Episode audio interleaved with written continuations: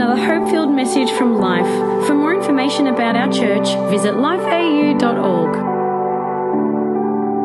But, uh, so good that you're here tonight. And if you're down south, you're online, you're here in central or Melbourne. It's just great that you're here. And we're in, uh, for me anyway, week three of God, Money, and Me. So we're going to pray together. So I'm going to ask everybody down south, going to ask everybody here central and in Melbourne today, tonight. Come on, why don't we stand together? Let's stand. We're just going to pray and ask God to give us a grace to hear what He wants to put into our own hearts. Father, we thank you that you're a God that's so big, our human minds cannot wrap itself around you. God, you are beyond our wildest imagination, and yet so often we fit you into the frame or the reference point of where we've been or where we're living. And yet, God, you want to break us out of that. You want to teach us that you're an abundant, super powerful, super able God. And tonight, as we come to your word here in God, Money, and Me, I pray that you'll give us those ears that hear your voice, that you'll enable us to expand our view in Jesus' name. Amen. Amen. You may be seated. Come on, let's thank the teams and each campus for worship and everything that they've been bringing. If you're here tonight or you're joining us and you're just uh, tuning into our God, Money, and Me series, we are talking about how do we create a foundation. How many know the importance of foundations? If your foundation is not secure, you can't build anything sustainable on it. And uh, we're looking at how do we build a foundation to financial freedom. Can you imagine living a life where money does not direct you, but you direct it? That's what the Bible says should be normal Christian living. And here at Life, if uh, again you're new to life, you may not be aware, but we have an all in commitment to go there on any subject that God brings answers to for human living.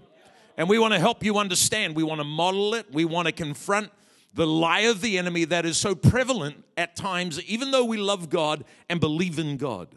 I found myself this week reading out of Psalm 23, often read at funerals or read in some kind of setting, but I've never really thought about it in the context that I want to open up tonight with. And it says this Psalm 23, verse 1 The Lord is my shepherd. In other words, God is a God that desires to lead us. He's a God that wants to take us on a journey, and wherever you find yourself in Melbourne, online, here, wherever you are, down south, if you're tuning in, it's kind of like God wants to lead you on a pathway that you haven't yet walked. And the psalmist says, The Lord is my shepherd because I've gone God's way, I shall not want. And I look at that, when I read the Bible, it's just not like, well, that's cool. I look at that and go, wow, there's still lots of areas in my life I've got to want. It's kind of like, God, I need a breakthrough in this. I need a change in that. And then he wraps up the psalm in verse 6 by saying, Surely goodness and mercy shall follow me because I've learned to go God's way. And when I look behind, there is goodness all around me. There is goodness of God evident in my life, in my children's life. Come on, in my children's children's life. The environment of God's house is amazing. And then immediately the next verse we find Psalm 24 and verse 1. David again cries out, he says these words, The earth is the Lord's. In other words, all of the land of the earth belongs to God. You may have a title to your house, but the earth is the Lord's. And then he says, and all its fullness. In other words, God is not just some kind of spiritual geek in the sky that deals with spiritual things. He is a God that unlocks us spiritually so we can begin to discover the wonder of the vastness of who He is. See, I don't know if I've spent most of my Christian life or much of my Christian life really thinking about God owns everything I can see. God has the power and the authority over everyone, all of the inhabitants and the world and all those that dwell therein. God owns it. You might not feel like God owns you, but tonight I want to tell you God owns you. God has a heart and a love and a direction towards you. And in this series, God, Money, and Me, I feel like I'm on a mission because I'm in a, a lean in against the current of belief within the church that needs to change. It's kind of like if you're successful, you look down on. If you if you experience a large, more than multiplying, significant, successful, prosperous life, it's like well, that's not right. You're a Christian. You should be small and should be struggling and you should be just getting through. And yet God says, no, that's not the way that I created you. I'm a large God. I own the universes. I created the world. I have answers. If you were to follow the shepherd's leading, your life would begin to change. See, a lot of the church is waiting for God in answer to a prayer to turn up and bless them financially. But I wrote this book, God, Money, and Me, because there's three components it's about God, it's about money, and it's about me. And those three need to come together and fuse in alignment with the purposes of God to break through. And so, your answer to breaking through financially, and by the way, prosperity is a biblical word. Oh, it's getting quiet in here. Not Melbourne tonight, but it's kind of like prosperity is a biblical word because prosperity means this you are able now to access the fullness of God so that you can experience the blessing of God and therewith become a blessing to others. Could you imagine your future being wilder than you could ever imagine? And that's what God says is don't limit yourself by the way you've been. No. Come on, the Lord is my shepherd. I shall not want. In other words, I'm not going to park until we break through and see the blessing of God on every front. You go to Deuteronomy 8 and verse 18. Come on, the quieter you are tonight, the more revved up I'm going to get. Deuteronomy 8 and verse 18 says these words You shall remember the Lord your God. What's the God that you remember? The God of just enough? The God that just pulls you out of a crisis? Or is it a big God, a God that is able to deliver you from the patterns of the past? Come on, build a foundation with your involvement for you to see greatness in your life. You shall remember the Lord your God. It is He who gives you the power.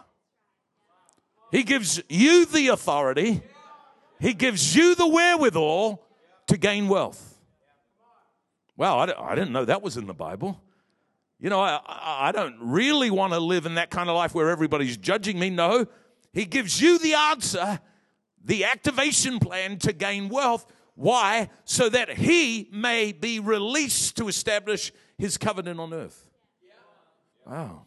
When I began to meditate on that, I thought, oh my God, so much of the church is just existing, and the devil knows if we can keep them small and poverty centered and we don't break through into the areas of God's provision, then the gospel can't touch the four corners of the earth. Did you know that everybody in Aotearoa, everybody in Australia, everybody globally would begin to discover there's a God that loves them if the church was financial enough to meet their need? So I don't know if that's scripture. We'll read your Bible, Matthew 5, verse 16. Come on, men will see your good works and glorify your Father which is in heaven. When you unlock the power of God to break open, the enemy has gained such advantage by keeping the church small. And because there's been one or two excesses, we're throwing everything out rather than going, God, my life needs to change. Come on, somebody say amen. By the way, here in Central at least, we're going to lock the doors if you don't respond, and we're going to go really, really long tonight. I wrote this down because I believe that money controls human hearts. I want you to stop. Ask yourself a question right here, right now. Does money control your heart? Do you feel better when money is there than you do when it's not? What role does money have in your heart? See, it controls human hearts. That's why the enemy doesn't want us to teach like this.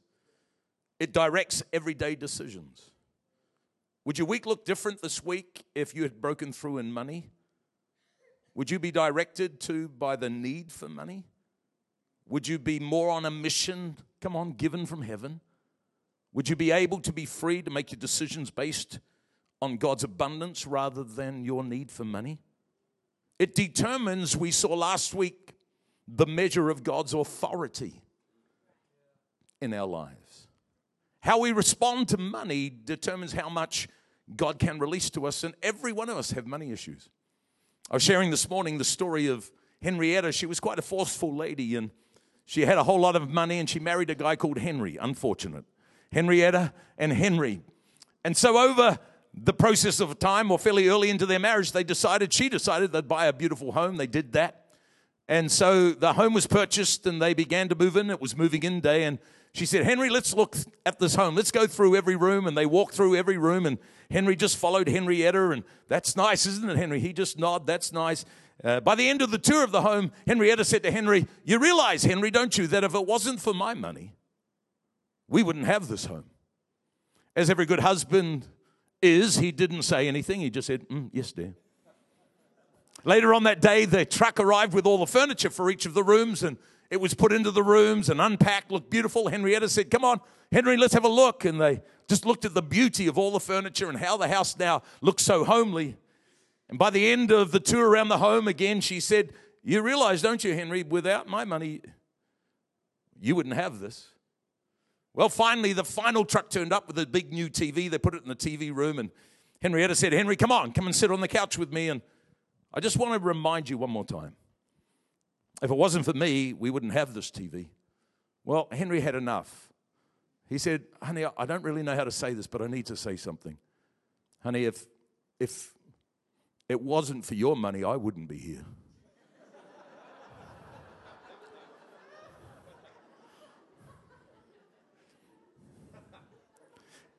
My question tonight, come on, week three in God, Money, and Me. How different would your life, your relationships, your future be if it wasn't being decided to by money? Well, I'm going to spend seven to ten years studying for a job I want to get because it's got lots of money. But I don't really want to do that job. We've already looked how that in part one, there are many myths to do with money that God wants to cause us to understand truth about. And if you weren't here, have a look at that. Last week I talked about God's order of release. There is a pattern to releasing financially our own lives. Today I want to continue on and talk about the four parts or the four foundational ingredients that I felt God give me years ago, having been a Christian my whole life that I needed to put in tension one with another. That if these four were to work the right way, it would release the pattern of God's blessing over my life. And it begins with this word stewarding. Again, last week we began by touching on it, and stewarding is about a decision I get to make about who is sovereign in my financial world. See, stewarding is when God says, I'm going to bless you, and when financial increase comes your way, I'm seeing whether you can be a good steward of my part. The first tenth of your increase belongs to me. And so I'm going to see whether you choose to put me sovereign over your financial world, because if you don't, the enemy has access rights. And the enemy then can begin to bind you up. The word sovereignty literally means authority, control, and influence. There is a lot of the church, hear me out, a lot of the church have failed to steward God's tenth and are under the influence and control of mammon, even though they love God intensely. And there's a part of their life that is falling down because it has never come to a place of submission to who God is. And there's a great chapter I'd encourage you to read over and over, and it's in Malachi 3. And this is how it begins Malachi 3, verse 6.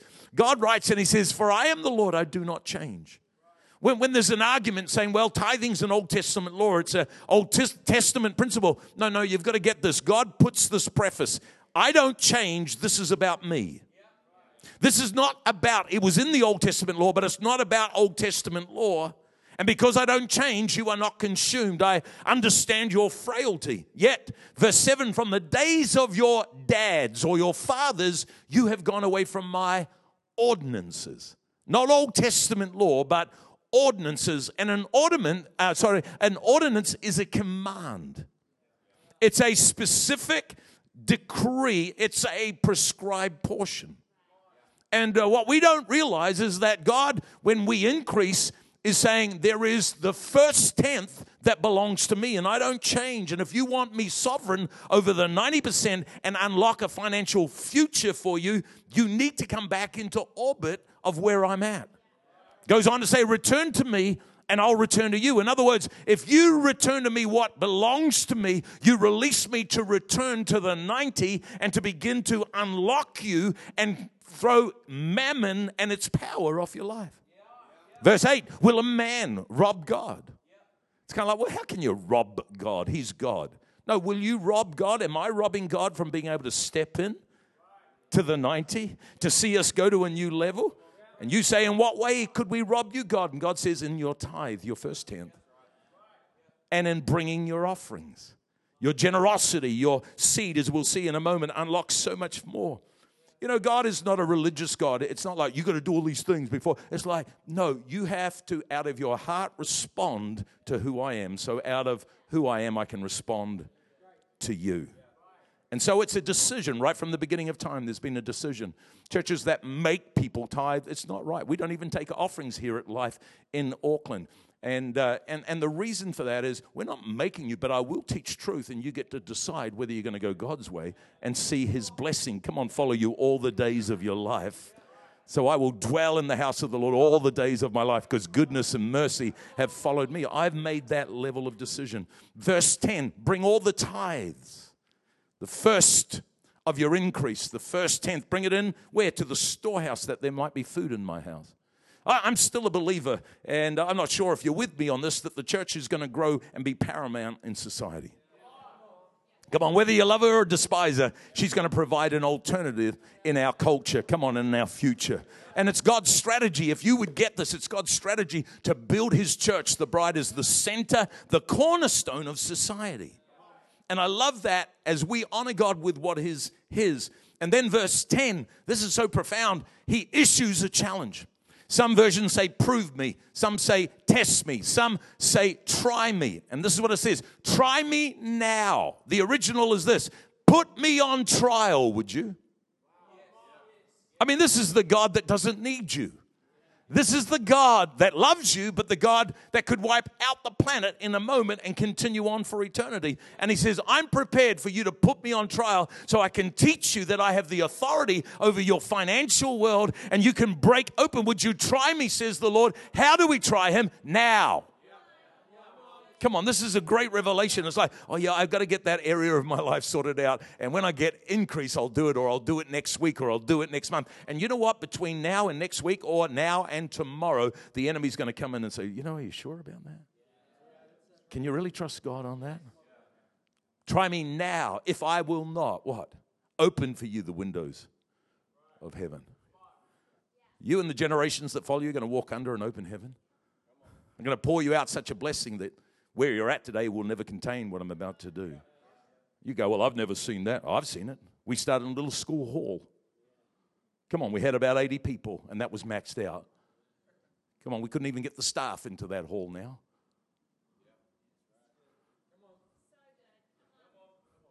You begin to try God, you test Him, and you see what He is released to do in your life. Not only that, all the nations of the world will call you blessed. See, there is a lot of debate around tithing, there's a lot of confusion, a lot of questions. Some of the questions are like this Well, if the first tenth belongs to God, how do I base my first tenth? Do I tithe on my gross or my net? Do you know what that means? Before tax or after tax? And I go, it's a fairly simple answer. Who's in charge of your life? The government or God? Well, I have to pay tax. Absolutely. And you get benefits for paying tax. You have roads to drive on. Come on. You have a, again, sickness benefits. You have all kinds of things that come your way. Yeah, but I don't like paying tax. Well, the Bible says you should honor those in authority and you should pay tax. By the way, you stop paying tax or try to dodge tax, you're not going to have God's blessing on your financial world. There are many things that we sidestep, and it's kind of like so. For Marie and I, it's always been we pay God on the gross. Why? Because that's our income. And you say, yeah, but that, that's going to stretch me any further. It's going to get a lot worse than that further on in this message. And then into next week, it's kind of like, you, you, mean I don't just need to give the first tenth into God's house? That, yeah, that's right. If you want a harvest, you're going to have to sow for it. Wow. But What's going to happen then? Well, if you don't think you can control the outcome, why don't you give it fully to God and go His way and let God, the shepherd, lead you? Come on through the maze, bring answers to you. In fact, the Pharisees try to trip Jesus up and they said, You know, Jesus, you're the kind of leader that you don't even care about people, really. You just tell it like it is. And, and shouldn't we or should we uh, really give to Caesar if it's all about God? And, and in verse 19 of Matthew 22, uh, I love how Jesus responds. He says, Show me the tax money or show me the money. Come on, show me the money. Come on, I want to check your tax, uh, your, your checkbook out. I want, to, I want to have a look to see how you're really operating underneath the covers here. Let's have a look. So they brought him a denarius, and he said to them, So whose inscription is on the money? They said, Well, it's Caesar's. Well, he said to them, then you have an obligation to render to the government what is the government's. And listen to this you need to render to God what is God's. It's like, wow. Well, I have to do the government, but I don't have to do God's. And the devil says, That's right. You don't have to do it. You get to choose to do it. Leave it till tomorrow. And yet God's saying, if you would just realize I could rebuke the devourer on your behalf. Come on, I could unlock your future in such a way. Man, I'm preaching better than you're responding tonight. You go, yeah, but seriously, does that all belong to God? Let's flick over a couple of pages, Jono. Haggai 2, verse 8. Listen to this scripture. It says, The silver is mine, says God, and the gold is mine. Yeah, well, I thought God was just about spiritual things. No, He said, The silver is mine. Come on. And the gold is mine. In other words, I just honor God and I realize that the first thing God is asking me to do is to realize that I am here to steward and make God's sovereignty over my life as my first choice. It's an amazing thing, isn't it, that we get challenged. I remember when I was 18. I wanted to go to Bible college the next year. It was only eight, 18, uh, sorry, eight months away before the intake happened. And I was working for mum and dad at the time, and I looked at my salary and I thought, I, I had tithed since before I was five. But I calculated what I'd need for the entrance cost, and I worked it out, counted every pay week, and I couldn't get there. First time in my life at 18, since I was before five, I said, God, you know how many have ever negotiated with God? Come on, God, you're a good God. You understand my dilemma. It's kind of like, by the way, I'm doing this for you. You know, if I do good, I might be in your house helping you out. And I realized I couldn't get there. And I was tempted for the first time I could ever remember of not tithing. And I got to a point where I felt like the Holy Spirit to say, Paul, you need to trust me. So I, I remember the night I got down before God and said, If I continue to bring the first tenth and give it to you, God, I can't get there. So, what I'm going to do is I'm going to put you on trial. I'm going to test you. Not only will I give you the first tenth, I'm going to give another tenth. I'm going to seed because I can't get there anyway. Do you know within eight months, this is what happened? Within two, month, uh, two weeks of that decision, my mum and dad came back to me and they said, you know, we do a lot of catering. They did weddings and functions for the All Blacks, all sorts of things in Wellington. And they said there are a lot of functions that are under or up to 150 strong, and we can't do them all. We know you could do it. So if you want to take them on, you can do all of those functions. Within eight months, I had all of my fees saved. I had enough money to live the whole year at Bible college. I bought a brand new GS Suzuki motorbike, 400cc. It was blue. And I had enough money to go on an international trip as part of my training for that year because I did it God's way. My challenge to you is come on, it begins with stewarding. And the question of, okay, well, do I tithe on the gross and the net? It's about the fact of going, I just put God first. What about this one? I can't afford to tithe. Seriously. Maybe that's why you are where you're at. It's the beginning point. It's kind of like, well, I can't afford to tithe. No, well, if you can't afford to tithe, there was a widow at Zarephath, and Elisha came. Remember the story, and she only had a little jar of oil and a little bit of flour to make her last meal. And she tells the man of God, Wow, it's great to have you here. My son and I are about to die. We're going to have our last meal. You know what? Elisha said, Give it to me. Can you imagine what the papers would say about that? How could you do such a thing to a widow that's about to die? Give it to me. Because he understood the power of if you, come on, steward and return to God his portion, he'll step in on the rest. And so she did it, and what happened is the oil continued to flow. And she was able to live and create a future on what God brought her way. See, the tithe, the first releases the rest. It, it begins to cause the multiplication power of God to come upon it. And again, come on, if we're in South, we're in Melbourne, we're online tonight, and you might be feeling a bit squeamish or wherever you're watching, I want to just say to you that God is so ready. It's kind of like He's like a thoroughbred horse uh, uh, waiting to race. It's kind of like his nostrils are flared. Man, I've just got that picture right now. He's about, you know, it's about there. Would you open the gate for me? Come on, would you let me in? You say, Yeah, but I struggle. Yeah. Well, God's saying, if you would listen to this, if you just accept that God is that big. I remember when we sold, I think it was our first house, and we'd never had anything, and it wasn't worth a lot of money, but uh, first time again, I was, apart from the 18, I, I, I was, or Marie and I, I felt like I was challenged because between what we'd paid and what we spent on it, what we got for it, it was a bit of money, but to buy another house, we needed it all. And God says, Where's my part? It's a test. I'm going to steward. Are you going to do that? Never forget preaching in Sydney around tithing and this dear, dear solo mum, two little kids, I believe, came up and said, Pastor Paul, that was great. I think there's even a tear in her eye, and she said, But seriously, we don't have enough money to even get food for us. And my father's heart came out, and I said, You know what, honey? This is not a, this is not a legalistic thing. This, this is a heart response. And you need to do whatever you feel to do, but God will understand. You know, I'll never forget the, the drive home because like the Holy Spirit was in the car, and it was like, So, you know better than me? So you've just played into the devil's hand here. This is not about God trying to take money from people.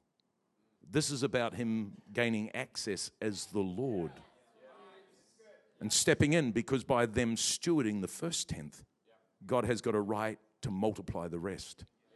And you know, I had to ring her and say, hey, you know, I responded as a dad, a, natural dad, but I felt like the Holy Spirit just said, I've, I've given you the wrong advice.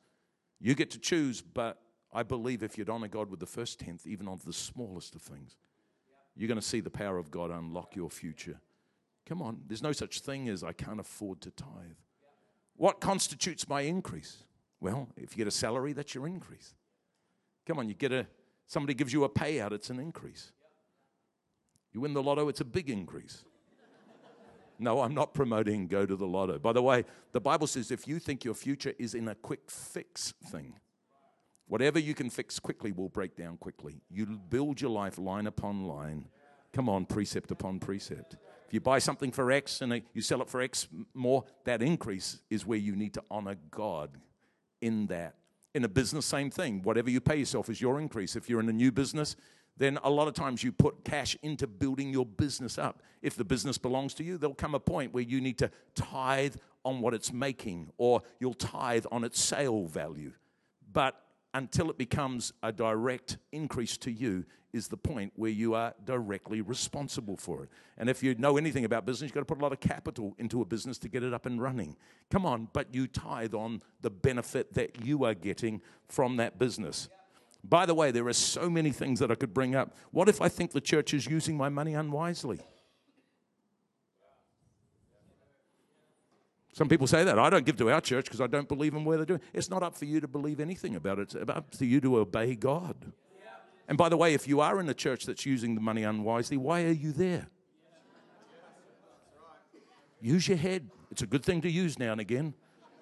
Come on, if a church does not have financial accountability, if it doesn't have outside auditors that look at all the finances, if it doesn't have, come on, upline accountability, don't be a part of it. There's some crazy things out there, but it's not your choice as to where it goes. It's God's choice, and He said it belongs in the church. It belongs, yeah, but, but what about other ministries? Can I tithe to other ministries?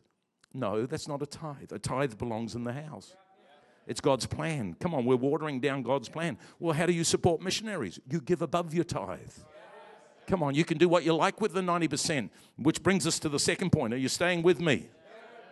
Not only do we need a steward, but we need a seed. And I love this. I get worked up on this, and, and it's kind of like, you know, so much of the church say, well, it's just not fair. I didn't have the start that I needed in life, or you don't understand, you know, my, my family, generations have been in poverty. Well, here's an answer. The Bible says in Genesis 8, verse 22, it became a revelation to me. He said, uh, it says, as long as the earth remains, that means tonight. These irrevocable laws will always exist. What are they? Seed time and harvest. I love it. They are cold and heat, day and night, summer and winter. How many know we question summer and winter in New Zealand, but it's kind of like these are divine laws that God says I'm committed to. Okay, so get this. You can change anything in your future by putting seed in that area for an outcome.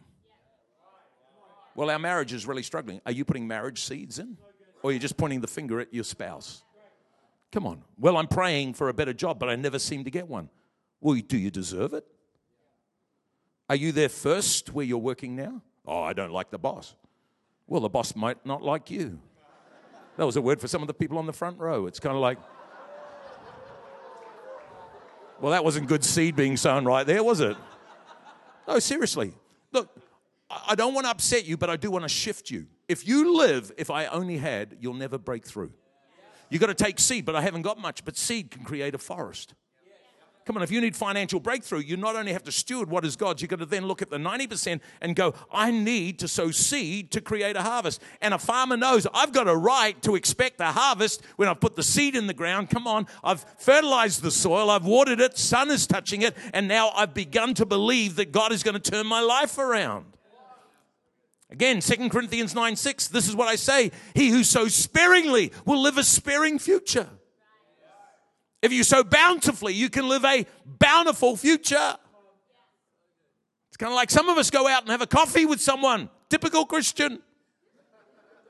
And it gets really quiet when it comes time to who's going to pay the bill. And we start talking about other things, and then they start talking about other things. Then we put our hand in the pocket, and it's like we can't get it out. And then somebody says, oh, I'll get it. Oh, thank you. You're such a generous person. Kind of like there has to be a spirit change. Well, my job demands so much. No, are you seeding your future in your job? Come on, are you seeding your future in your marriage? Are you seeding your future into your children? Are you seeding your future in your church? Are you seeding the future? Because if you put carrot seed in the soil and it's good soil, come on, you can't expect carrots to come as a result. God will do his part, but you and I need to seed it. How generous are you? What do you purpose in your heart? Because in verse 7 it says, Let each one give as they purpose in their heart. If I said generosity, where are you on a scale of 1 to 10? Oh, you don't understand, Pastor. I just don't have a lot. I've been to countries where they've got nothing. Pastor, come and have a meal with us. I didn't know, but they would put a meal on the table, which meant they couldn't eat for the next three days. That's generosity. That's where God begins to move in. Come on and turn the future around. We should be known as the most generous people. Even our applause and our response to the preacher needs to be generous.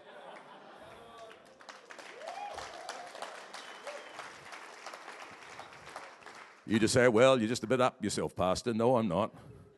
I just believe in a big God. Come on, a positive, lean in, all in kind of church that's going to change and see society discover there is a God. And don't, don't debate me on what you feel, debate me on God's word. I love how it goes on in verse 10 of 2 Corinthians 9. It says, Now may God, who supplies seed to the sower and bread for food, supply, listen to this, and multiply. Who is God going to supply the seed to? See, we think if I had the seed, I'd sow. God says, No seed comes to the sower. When you get generous in your spirit, seed is going to start to flow. And then God is going to multiply that seed and create a harvest. See, we, we're not breaking through into the harvest we really need to break through into. Galatians 6 and verse 7 Be not deceived, God is not mocked. Whatever you sow, you reap. Whatever you sow, come on, you reap. And we need to understand stewarding, we need to understand seeding, we need to understand, thirdly, tonight, saving. And next week, I'm going to talk about saving and spending. But saving was an interesting thing because I had these two completely committed in my life. In fact, we were seeding so much that we gave everything away. And then when I came to God, I said, God, this is not working for us. And my dad had always said, you know, I started life here in New Zealand with 25 US dollars, and son, it's been good for me. You need to do the same. And even though it sounded good, when I went to God's word, I realized that's not right. We should be, come on, setting up the generations that follow us on a platform of the breakthrough that we've experienced. People say, well, money doesn't grow on trees. No, the truth is it grows on generational trees. If the generations that follow Maree and I are not at a better level, we are not breaking into the prosperity of the kingdom of God. Come on, if the devil always wants us to restart every generation so we don't get too far down the track. Whereas as the church, we're going to look at it differently. Proverbs 13 22. Still with me? It says, A good man. Are you a good man? You're a good woman, a good man. What do they do? They leave an inheritance to their children's children. And also, they discover the wealth of the sinner is laid up for the righteous. So you might not like this, but I'm telling you that the Christian church, those that are in relationship with Jesus, should be more wealthy than the people out in the world. And you go, why would that be? I don't need any more money. Don't be so flippin' selfish. It's not about the money you need, it's about the channel you can be for those that have never discovered breakthrough in their life, that today are starving, today are limited, today are held back. And the challenges that we stay there no, a good man leaves an inheritance for their children's children. We should be leading the way in society. Then you go to the next verse and it says, But much food is in the fallow ground of the poor. In other words, most of the church is in poverty. And I just want to breathe life into you as come on the teams, come and join us on Melbourne and, and uh, South. There's much food in the fallow ground. What's fallow ground? It's the untilled ground. Don't you ever believe that what you haven't had is what your future is going to be. You've got the potential to change the environment of your world when you go God's way. But it's going to take stewarding, it's going to take seeding, it's going to take saving, and it's going to take spending, the right kind of spending in the right kind of season. But much food is, come on, in the fallow ground of the poor. Listen to this, but for lack of justice, there is waste. The word justice is the same word of divine order and ordinance because there is no follow through of the ordinance well, tithing's not in the New Testament. Tithing was just in the law. No, it's in Proverbs, it's in Leviticus before the law. It's in Matthew 23 23. It's an ordinance, it's about who God is. It was in the law, but it wasn't contained to the law. It's an ordinance.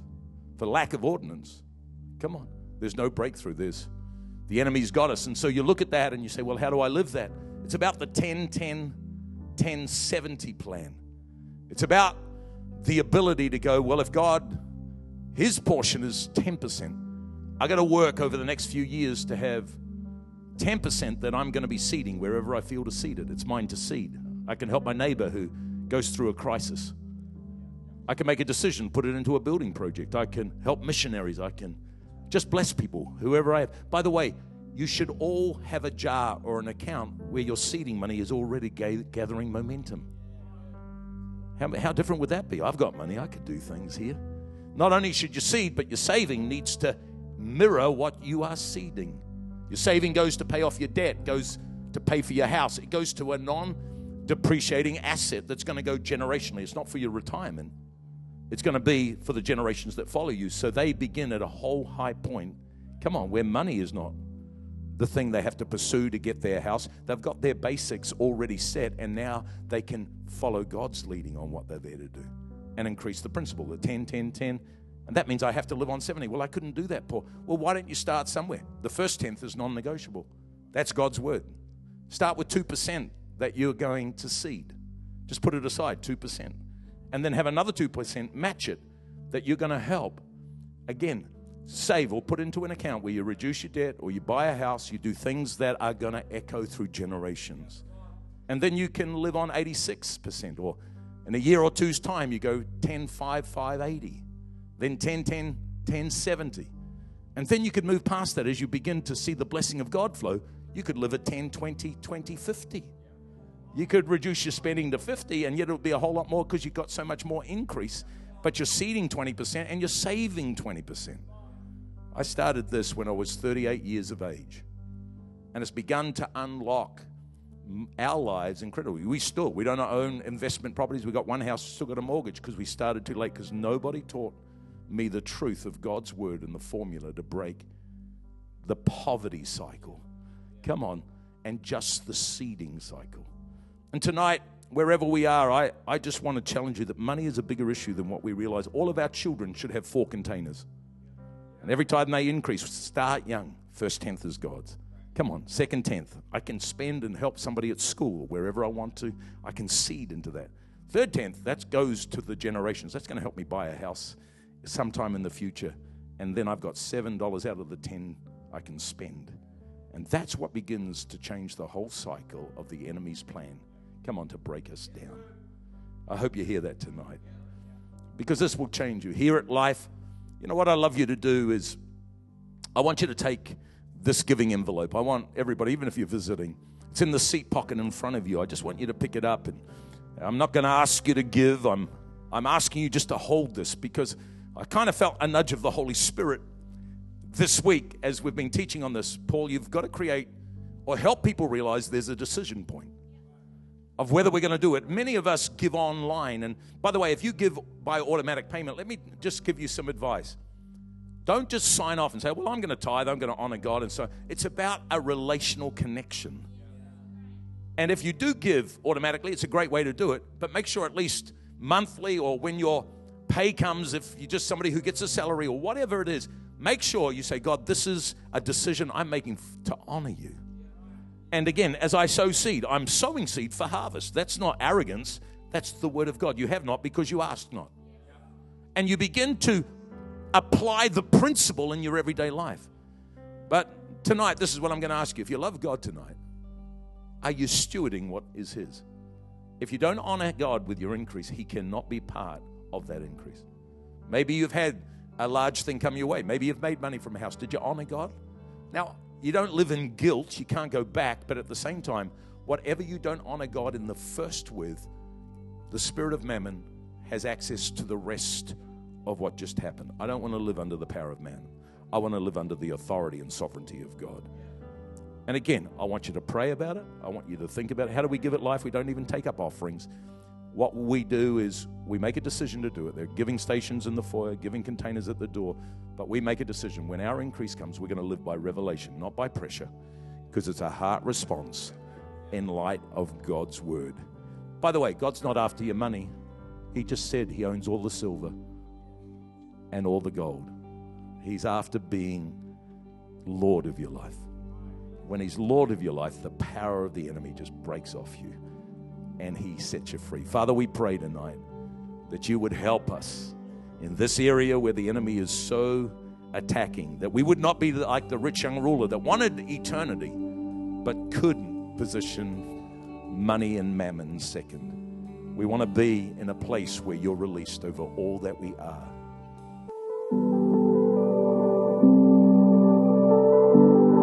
We hope you enjoyed this podcast from Life. If you have any questions or want to contact someone about this message, visit lifeau.org.